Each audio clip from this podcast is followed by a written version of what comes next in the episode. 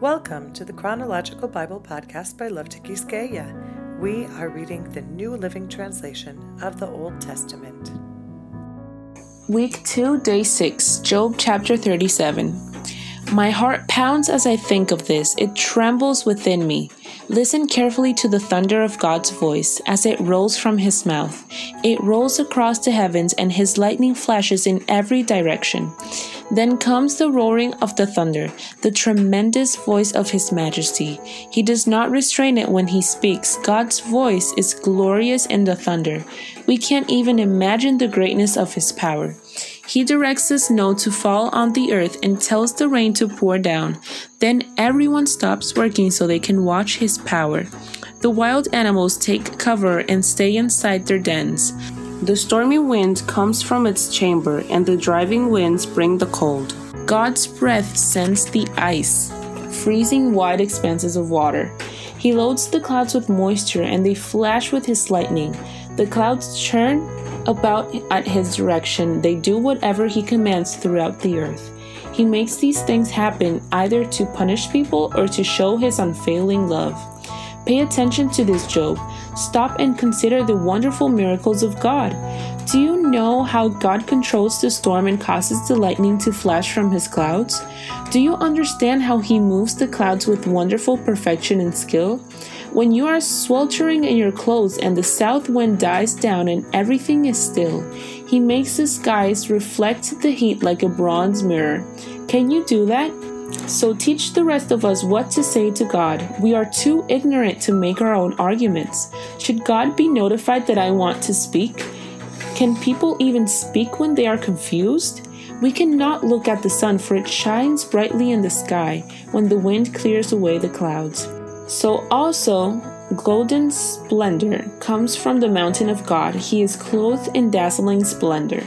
We cannot imagine the power of the Almighty, but even though He is just and righteous, He does not destroy us.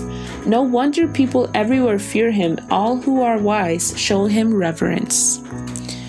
Chapter 38 Then the Lord answered Job from the whirlwind Who is this that questions my wisdom with such ignorant words? Brace yourself like a man, because I have some questions for you, and you must answer them. Where were you when I laid the foundations of the earth? Tell me if you know so much. Who determined its dimensions and stretched out the surveying line? What supports its foundations and who laid its cornerstone? As the morning stars sang together and all the angels shouted for joy? Who kept the sea inside its boundaries as it burst from the womb? And as I clothed it with clouds and wrapped it in thick darkness? For I locked it behind barred gates, limiting its shores. I said, This far and no farther will you come. Here your proud waves must stop. Have you ever commanded the morning to appear and caused the dawn to rise in the east? Have you made daylight spread to the ends of the earth and bring an end to the night's wickedness? As the light approaches, the earth takes shape like clay pressed beneath a seal.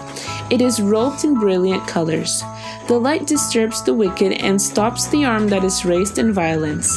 Have you explored the springs from which the seas come? Have you explored their depths? Do you know where the gates of death are located? Have you seen the gates of utter gloom? Do you realize the extent of the earth? Tell me about it if you know. Where does light come from, and where does darkness go? Can you take each to its home? Do you know how to get there? But of course, you know all this. For you were born before it was all created, and you are so very experienced. Have you visited the storehouses of the snow or seen the storehouses of hail? I have reserved them as weapons for the time of trouble, for the day of battle and war. Where is the path to the source of light? Where is the home of the east wind? Who created a channel for the torrents of rain? Who laid out the path for the lightning? Who makes the rain fall on barren land in a desert where no one lives? Who sends rain to satisfy the parched ground and make the tender grass spring up?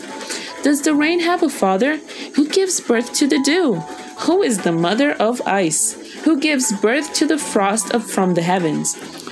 For the water turns to ice as hard as rock, and the surface of the water freezes. Can you direct the movement of the stars, binding the cluster of the Pleiades or loosening the cords of Orion? Can you direct the sequence of the seasons or guide the bear with her cubs across the heavens? Do you know the laws of the universe? Can you use them to regulate the earth? Can you shout to the clouds and make it rain? Can you make lightning appear and cause it to strike as you direct? Who gives intuition to the heart and instinct to the mind? Who is wise enough to count all the clouds? Who can tilt the water jars of heaven when the parched ground is dry and the soil has hardened into clods? Can you stalk prey for a lioness and satisfy the long lion's appetites as they lie in their dens or crouch in the thicket? Who provides food for the ravens when their young cry out to God and wander about in hunger? Chapter 39 Do you know when the wild goats give birth? Have you watched as deer are born in the wild? Do you know how many months they carry their young? Are you aware of the time of their delivery? They crouch down to give birth to their young and deliver their offspring. Their young grow up in the open fields, then leave home and never return. Who gives the wild donkey its freedom? Who untied its ropes? I have placed it in the wilderness. Its home is the wasteland. It hates the noise of the city and has no driver to shout at it. The mountains are its pastureland where it searches for every blade of grass. Will the wild ox consent to being tamed? Will it spend the night in your stall? Can you hitch a wild ox to a plow? Will it plow a field for you? Given its strength, can you trust it? Can you leave and trust the ox to do your work? Can you rely on it to bring home your grain and deliver it to your threshing floor?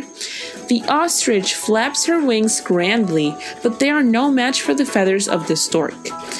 She lays her eggs on top of the earth, letting them be warmed in the dust. She doesn't worry that a foot might crush them or a wild animal might destroy them. She is harsh toward her young, as if they were not her own. She doesn't care if they die, for God has deprived her of wisdom. He has given her no understanding. But whenever she jumps up to run, she passes the swiftest horse with its rider. Have you given the horse its strength or clothed its neck with a flowing mane? Did you give it the ability to leap like a locust? Its majestic snorting is terrifying. It paws the earth and rejoices in its strength when it charges out to battle. It laughs at fear and is unafraid. It does not run from the sword. The arrows rattle against it, and the spear and javelin flash. It paws the ground fiercely and rushes forward into battle when the ram's horn blows. It snorts at the sound of the horn, it senses the battle in the distance. It quivers in, at the captain's command and the noise of battle. Is it your wisdom that makes the hawk soar and spread its wings toward the south? Is it at your command that the eagle rises to the heights to make its nest? It lives on the cliffs, making its home on a distant rocky crag. From there it hunts its prey, keeping watch with piercing eyes. Its young gulp down blood. Where there's a carcass, there you'll find it. Thank you for joining us on this journey through God's Word. Don't forget to subscribe to this podcast. You can also find the Chronological Bible Group on Facebook and Instagram to join us there as well and find more supplemental information. We look forward to being in the scriptures here together again tomorrow. God bless you.